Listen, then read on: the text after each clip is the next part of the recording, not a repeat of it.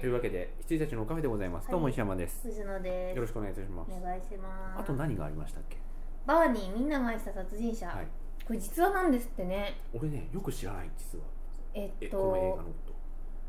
となんとなくタイトルそういえばそうなんかやるって聞いた気がするいやこれももなんで見たかっていうとマシュー・マコノヒが出てるからなんですけどあの、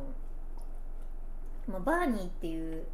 えっと人がいてでそれがすごいなんていうかみんなに愛されるキャラなんですよねあの自分より他人のことを考えてで困ってる人がいれば必ず助けてで陽気で明るくてっていう人が、まあ、別の町から、えー今回その舞台になる町に越してきてで、えー、と初め教会でアルバイトみたいなことをしてて、であのあ教会じゃないやお葬葬儀社、うん葬儀の会社かなんかでアルバイトしててであのこう未未亡人というかこう亡くなっ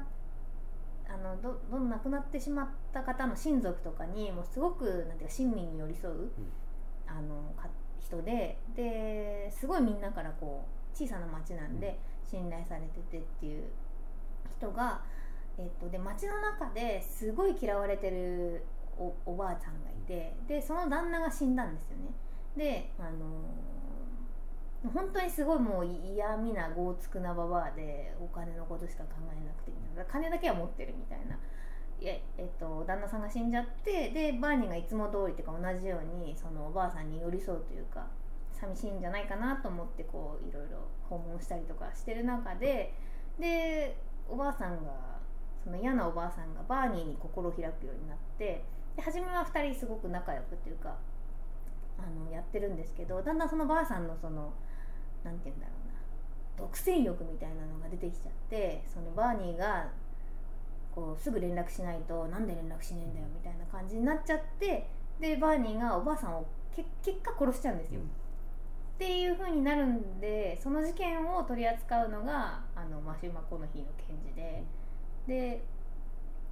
そのバーニーは殺人者なのにあのすごいみんなに愛されててでみんなあのおばあさん嫌いだから、あのえーっと裁判員裁判でその町で裁判をすると絶対にバーニーが無罪になっちゃうんですよね。っていうのにあのマシュマコの日がこれやばいってなって別の町でになんかそのできるような制度があるんですかね、向こうだと。だ州を変えて裁判員裁判をやってで、まあ、結果、えー、と有罪になって入ったっていう話なんですけど、これ全部実話なんだと思うとすげえなって思って、まあ、マシュマコノヒの演技が光るような作品ではなかったです、うんただの嫌な検事っていうだけで、はいまあ、見てもいいと思いますけど、と「ウルフ・オブ・ウォール・ストリート」はすごい良かったです来ましたね、えーウルフ・オブ・ウォール・ストリートあの言っていたですねあのナイク事線なめくじ線がすごい良かったです、よかったよねあの電話しててで、こうろれつが回っていかなくなる感じが、見てるこっちもおって感じで、うんすごい良かったですあのー、あの人あのデブの人なはいはい名前忘れちゃっえー、っとね私も忘れちゃったんですけど、た、うんなんだっけなんだっけ短い名前なんだよなマネーボールに戻した人、はいえー、っとね検索中なんだっけ ドンジョンしか出てこねでもそういうそういうな短さですよえ、うね、んえー、えええあジョナヒルです ジョナヒル ドンジョンじゃなくてジョナヒジルョナヒルですジョナヒルよかったよかったよね、もあのう本当ダメクズだわ、うんはい出てきた時からクズだったもんうな、んジョナヒールねそうなんですよ出てきた時にあのマネーボールタイプか、うんあのウォールストリートタイプかだと思うんですけど、はいよかったですジャンプストリートタイプ、あの戦いうん、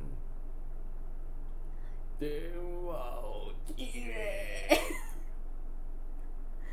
もうなんかなーにーっていうなんだっけあのコードがすごい絡まってもうでもその絡まりを取れないのと か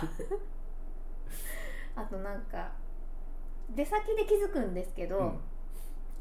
あのやばいってことに、で出先まで車で来ちゃってるから、お家に車でもら戻らなきゃいけなくてであの本人無事にノロノロと帰ってきたつもりなんだけど、あのすごいもう車が後から見たらボッコボコになっててっていうのが良かったですあとはねいいところいっぱいあるんだよな、うんありました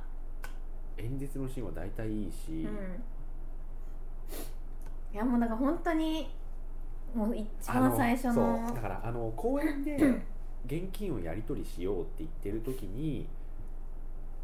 あのその運び屋とジョナヒルが仲悪いんですうよね、んで普通にジョナヒルが現金渡せばいいのにそう出して相手が受け取ろうとした瞬間にさって引っ込めて「謝れよ」っていうあのこの前のこと謝れよっていうあれやだよねもう本当に私だからジョナヒルと仕事しようと絶対思わない ですもんよくパートナーに選んだなみでたあいなのごついさあの頭悪そうな人ですらさ「やめろやめろ」ってやばいっ「て言やってばい」っねてから「分かったから」っつって分かったからその分渡せ」っつって「謝れよ」私ごつい人の方取るわうんと思いました、はほんで結局それでねい、ごつい人が捕まっちゃってでその捕まっていく様を見てあわわわわってなって であのディカプリオに黙ってデカプリオに黙っていい気分になってもらおうと思ってなみくじ戦にもつれ込む、はいそうですデカプリオもさ喉を詰まらせたジョナヒルをさ助けようか一瞬迷ってたそうそうそうそう 奥さんにねどうにかしてって言われてやっとハッと我に返るみたいな一瞬このままって思ってはい、あとあのえーっとスイスだっけカナダだっけ、うんの銀行の人がジャンバルジャンでジャンバルジャンじゃないや、えー、なんだっけあのアーティストの人でデュジャルダンかああはいはいはいじゃちょんっと嬉しかったです、あの本音合戦はい、このアメリカ人野郎がとスイスだっけカナダあだっのけ笑ってる顔にねナレーションそれぞれの俳優がナレーションつけて本音をねはい、あの民族の思いがあるんだと思うんですがあれ良かったですあとはいっぱい多分いいところあったと思うんだはけいどありましたありました見どころ満載で、うんあのーあああいうのって大体ね途中飽きちゃうんですけど全然なんか楽しく見てしまいまそしたうであのね3時間半であ全然長く感じなかったですよ、でせあの R18 でよくやりましたようね、ん、いい感じの映画だったと思います、すごいもうディカプリオが本当良かったですねねえだからあの年にうさ、んあのーマシュー・マコの日があんな活躍しなきゃ さ撮れたかもしれないのにでも直接共演したそのウルフ・オブ・オールストリートでもうすでに格の違いをあそう見せつけられてるっていうそうなんですよあれちょっと感動しちゃいました、はいです。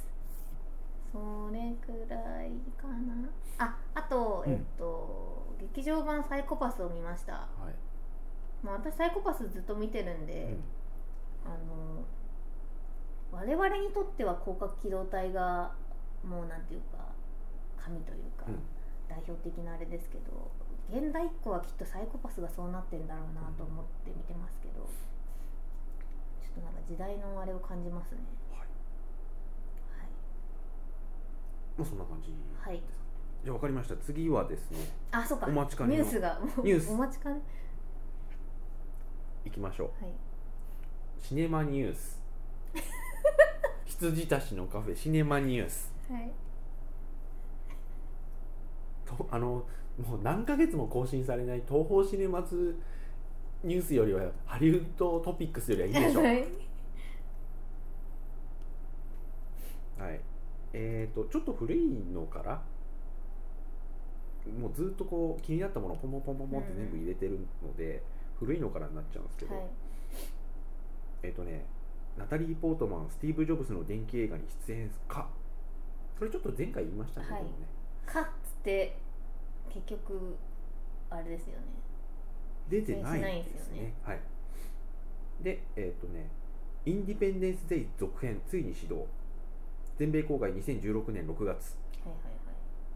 い頑張ってくださいうん頑張ってくださムーミン初の長編アニメお披露目、い、はいはい、劇場版ムーミン南の海で楽しいバカンス楽しみですオリジナルキャストということですそうですねで作ってるのはフィンランドですよねはいチャニング・テイタム長編映画監督デビューへあ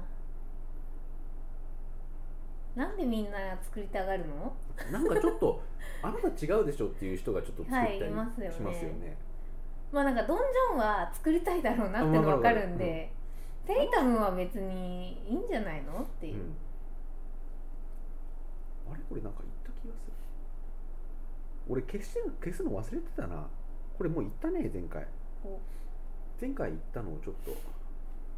消し忘れてましたはいあうん完全に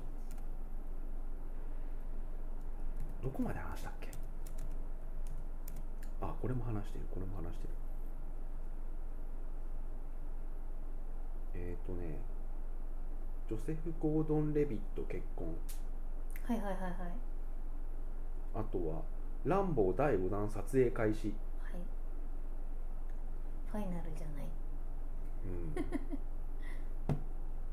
ィキッド」2016年映画映画化ですよリトルダンサー監督がメガホンはいいいんじゃないでしょうかゴーンガールのトリオが、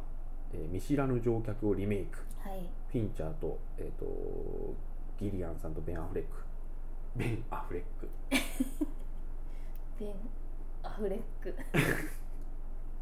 はい、えー実写版「ゴースト・イン・ザ・シェル」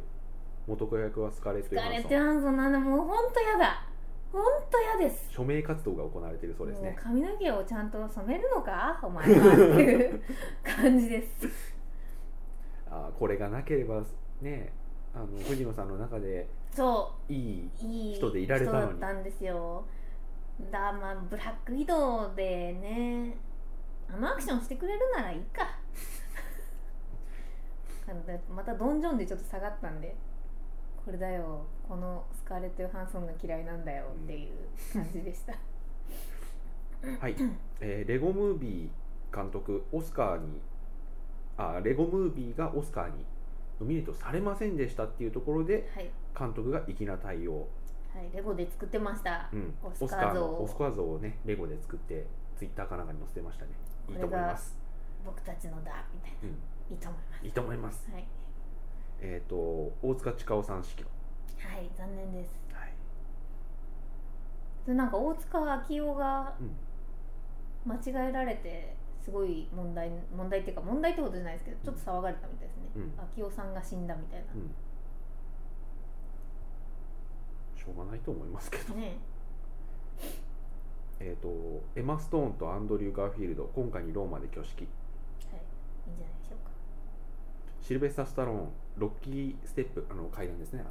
で、ファンと交流、いいなぁなんかね、これね、面白かったんですよね、これ、ススタローンが行ったわけじゃなくうて、んあのね、ファンがフィラデルフィアに行った時に、あ、ロッキーのあの階段見とこうと思って行ったら、そこにスタローンがいたっていう、 マジっすかってなって、スタローンさんって言ったら、いやっていう、 そういう夢のようなことが起こったっていう、なんでいいのあの、今、アポロクリードの、あれをやるために、ロケハンしてるんですよ、そっか多分スタッフでもあるものね多分って言ってるけど。えっとね、行きましょう、えっと、伝説的映画「ロッキー」の中で主人公ロッキーが駆け上がったことからロケ地のフィラデルフィア美術館の階段はロッキーステップと呼ばれファンの間で聖地となっているそのステップにてあるラッキーなファンがロッキー役のシルベスター・スタローンと写真を撮ることができたと、えーハリウッドライフ .com が報じているそのファンは写友達と共にフィラデルフィア美術館を訪れまるで映画と同じようにシルベスターが階段に立っているのを見て大興奮したという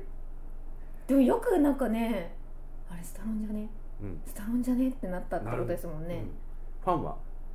彼は「おい君たち早いな俺がかっこ悪く見えるじゃないか」と言ったんですとシルベスターとの会合を語ったまたシルベスターは写真を撮る際タフに決めろよと言ったのだという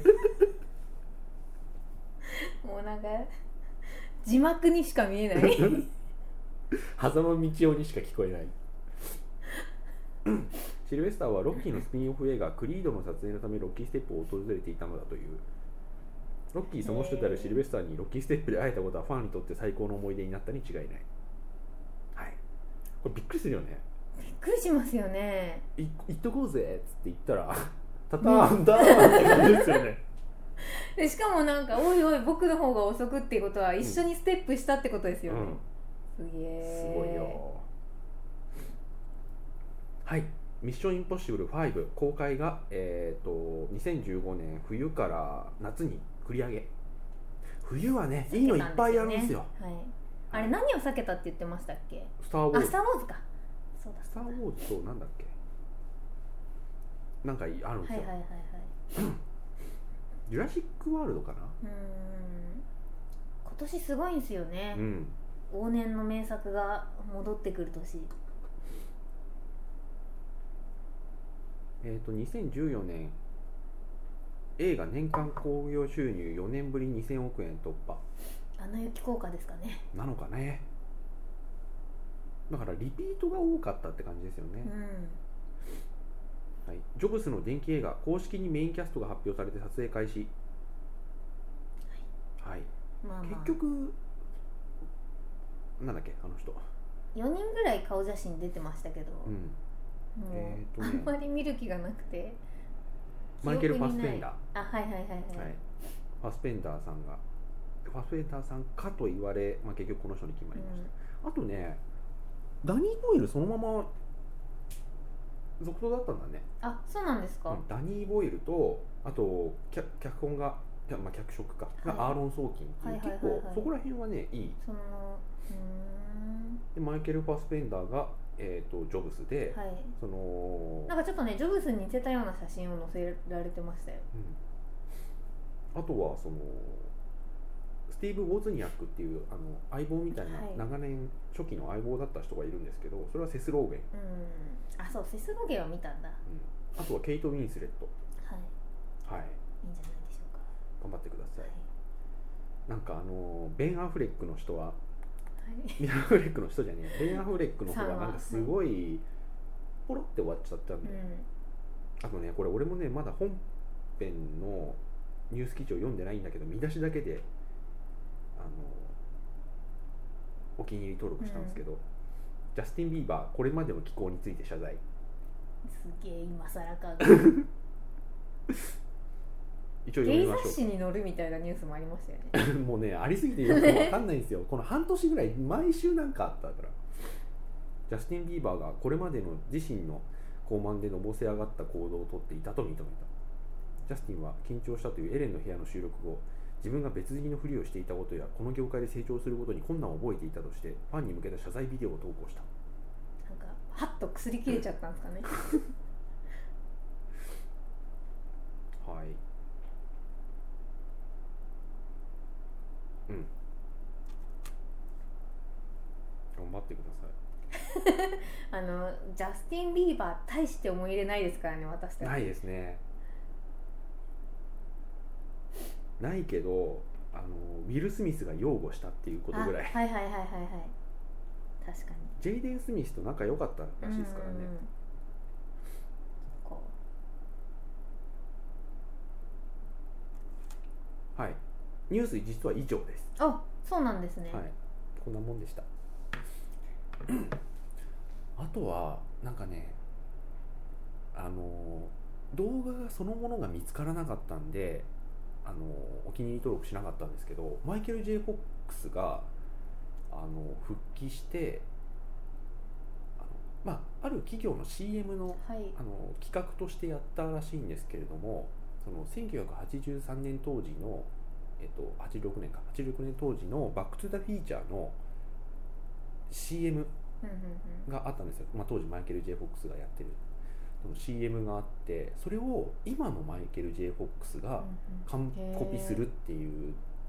企画をやったらしくうんうんてへそれもなんか動画探したんですけどちょっと見つからなかっえたんだよね、うんらしいとうん探してみたいと思いますまあ、そんな感じでございますね、はいまだ20分かなるほどニュース終わってしまいまして寂しいですははいい、じゃあロッキーステップスの件が言えていよやかったでいすやいやすごいもうそれ大興奮ですよねいやー頭の中でそこら辺をなんか映像として我々再構築するとかなり劇的ですよね、はいでまずこう遠巻きから見てええってなってこうきっと遠くから、ま、回り込んでみたりとかしてあれスタローンじゃねうわスタローンだみたいな声かいやけろよえみ本たい当なかってなっていやいやいやいでなんかこう言ったんですかね言ったかやったかあれ完全にスタローンの仕草ですけどっていうのがや、あったはずうん、面白いなすごいなあと「ターミネータージェニシス」もね、あはいはいはいあはりいますし、液体に戻ってきましたもんねはい、やっぱあれに戻るしかないと、うーんそうですよねなんかこの前「ターミネーター4」をですねなんかの表紙にポロってやってたんでポロっと見たんですけど、はいはいはいあのターミネーター4酷評されてたけどまあそこそこ良かったんじゃないのと思ってたんですけどひどいですねあ私ね4見てないんですよあそうなんだそうあのだから東宝でやってたのにうん見なかったんですよね、あれをねまあどうせもう別物だしと思ってもう未来の世界を描くになっちゃったらしょうがないじゃんと思いながら見てて、あ4見たなあれ4見たあの巨大なやつが出てくるやつ私が見てないなあの女あ3それじゃあルイエンジンジョン・コナーのやつ4は見ましたすみません3は見てないんです今から思えばあのークリスチャン・ベールだし、うんあとあの人アバターのあの息子役わかりますよわかりますの主演の人はいだし、なんか思ってたよりもまあダメでしょと思ったらうんそこそこ見れたっていう印象があったんですけど、この前見たらあこんなつまんなかったっけと思ったやっぱりその劇場でごまかされたっていうのはあるんじゃないでしょうか、うんあとなんか擁護したかったんですようね、んだってダメなのみんな分かってんじゃんっうてんいう、クリスチャン・ベールちょっとかばいたくなりますしね、あとクリスチャン・ベール最近なんかお茶目な発言が目立ちますねあそうですよねうなんかツイッター見てても出てきますねよん、くエクソダスで今来日してるんでしたっけあそうなんだエクソダスで、まあ、モーゼをやりましたけど、はいはいはいモーゼやるの楽しかったんでなんか彼のもう人生全編を演じたいみたいなこと言ってそしたら日本のバカなやつがあのなんだっけ一個前にあの監督リドリー・スコットがやったの何でしたっけグラディエーターかはいはいはいグラディエーターのあの主人公となんか VS とあのなんかこう共演とかあるかもしれませんねとか言って言ってそしたら怒ることなく クリスチャン・ベールは「そうだねモーゼ VS ノアとかあるかもね」って言ったあノア約束の船だうんれあがノアかそうそうそうはいはいはいあれのノアとなんか共演とかあるかもしれませんねあのなんだっけ俳優の名前はいえー、私が苦手な人、うんあの人となんか共演もあるかもしれませんねみたいなこと言ったらそうだねエイリアン VS プレデターみたいな感じでモーゼ VS ノアとかあるといいねって言ったとあとこれもうちょっと前のニュースですけど何の脈絡でそうなったのかわかんないですけどあのバットマンがうん別の俳優さんに変わったじゃないですか、はいはいはい次であのマン・オブ・スティールの続編ですけどもうちょっとバットマンやりたかったなって言ったらしいですあそうなんだいいんじゃないでしょ うかいいですねそういうのそういうのはいいですね、うんはいでもあベン・アフレックになったんだっけそうですそうですですよねはいでもあのベン・アフレックだったらまたうんうん別のいいバットマンやってくれると思うんでって、まあつ同じバットマンには絶対ならない大丈夫だよって いう大丈夫です、うんへえあいいですねなんかもうちょっとやりたかったなとかは結構好きな発言です、うん、なんかもうすげえやりたがってたっていう話を聞く割には今どうしてるのかわからないエドワード・ノートンなんかよりは、あそうですよね見ないったらないよ 本当に、うんアベンジャーズにも出ればよかったのにと思って、ねえ本当ですよねぜな何度目のリブートだっていうう、んはいエリック・バナエドワード・ノートンあの人エリック・バナもなバナもちょっとなくなっちゃってうん何してんすか何してんすかねねねそうだあの さレゴのゲームって意外とクオリティ高くて面白いみたいな話ってしましたっけ、はいはいあれであのレゴマーベルがはい1月22日に、全全部のヒーローが出るというう、ん、あれ買ったんですけど意外といいっすよあれあやっぱりヴィランみんな集まってるしこっちもみんな集まってるんで、うん最初がねもうタッグなんですよあの2人もしくは3人のタッグで各ステージをはいはいはいはいやっていくみたいな、そのジョジョ第4部形式なんですけど、はいはいはいはいあのね最初がアイアンマンあハルクペアだったまあストーリーで決まってるんですね、へえ後からアイアンマンとハルクがはうんい、でえっと後からそのステージによってどんどんヒーローが集まっていくじゃないですか、それを後でフリーモードでこのはいはいはいはいはい辺を別のキャラクターでとかってできるようになるんですけど最初がアイアンマンとうハルクで,、でそこにステージ1の後半あたりでスパイダーマン合流みんたはいいはないはいはい感じでございました、いいですね敵はサンドマン、あいいですねいいなあはいいいですねうん、よかったでございます、はいサンドマンってどうすんだろサンドマンはなんかレゴのゴミみたいなやつうがなってました手でなってたへえレゴのゴミうんなんか砂っぽくなっておりました、へ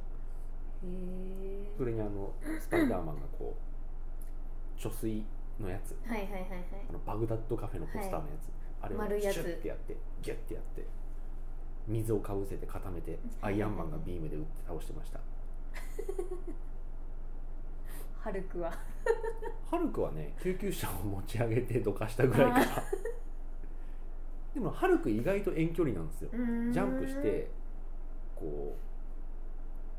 うグーをこう地面に叩きつけると衝撃感みたいな、ドンキーコングスタイルですねうんへいやー、なかなか面白いでございますえへえあとパッケージを見る限り X メン X メンのはい人たちも出てきますしあとソーも出てきますしキャプテンアメリカも出てあとファンタスティック4忘れちゃいけないのあファンタスティック4あれですよねリメイクであそうなの今度やるらしいんですけど、うえー前回みたいなちょっとアホ映画じゃな くて今回ちょっとシリアスになるらしいですんああその方がいいと思います、ははだからダークナイトスタイルになっていくんだと思うんですけどああでもどうなんだろうねもともとの設定がさ伸びるだしなうんみたいないやでもちょっと前のあの脳天 気な脳天気なバカ4人組地球の命運がこいつらにかかってると思うと寒気がするぞっていう4タスティックたちねあのシルバーサーファーの方がいいですっていう、うんシルバーサーバーもちょっとあれだったけなんかまあというわけで誰がリメイクするんだっけななんかまあわ我々は知ってる人がリメイクだったと思うんですけどどああとあのー最初のムービーそのレゴマーベルの最初のムービーはシルバーサーファー出てましたね確かあそうなんだうんもうなんかでも想像つく感じですけどね、うんなんかシ見ルたバー目サーファーがまあまあまあ水色のレゴでした、はい、はい、 でしょうねでシルバーサーファーっぽいやつがヒューって飛んでて惑星を、うんでそれがこうなんかこうレゴって出てるレゴで作られたロはいゴをこう壊していく、はいはいはいはいはいあと T, T スタジオとかマーブルとかいうのを壊していくっていううんオープニングでございました、いいですねでレゴマーブルって出ておりました私もう全然話変わるんですけどあの20世紀フォックスのタイトルロゴが出てくるたびに、もうシンプシンプソソンンズズになっちゃって、うん、なにゃにゃにゃあーーってそうあれ見なきゃよかったって感じで すもうな何の映画見てもあれが出てきちゃうと出てきますねゼロの中にいるんすよちゃちゃちゃってちゃんと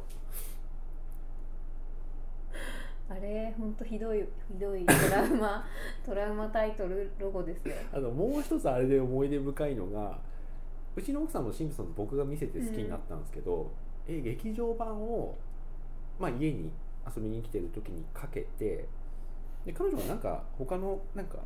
買ってきたものの仕分けとかなんかしてたんですよ。はいはいはい、で「タッタンタッタン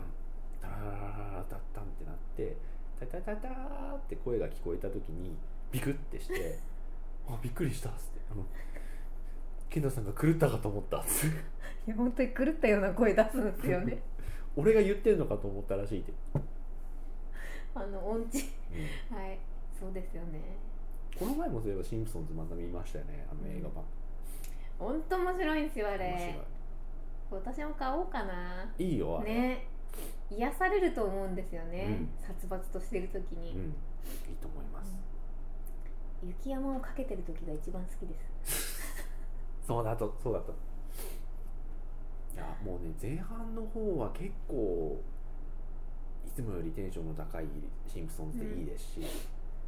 おじいちゃんが「いいパいいパ」ってはい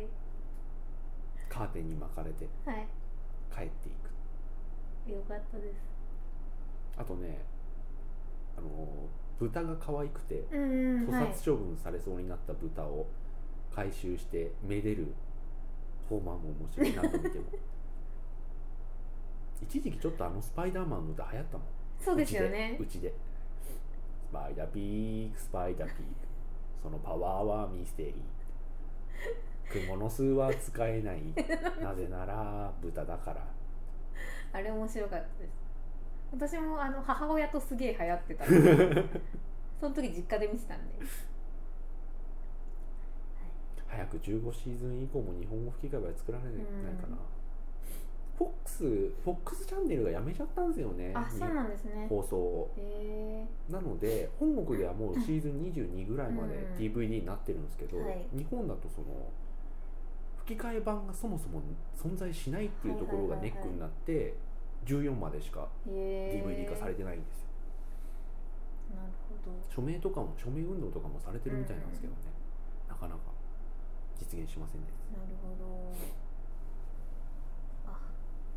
どあはいはいそんな感じでこんな感じでいい時間ですよ時間も時間ですねはい我々にはあ次のは我々忙しいんですよはい はいこう見えてはいそれではではおおややすすみみななさいさい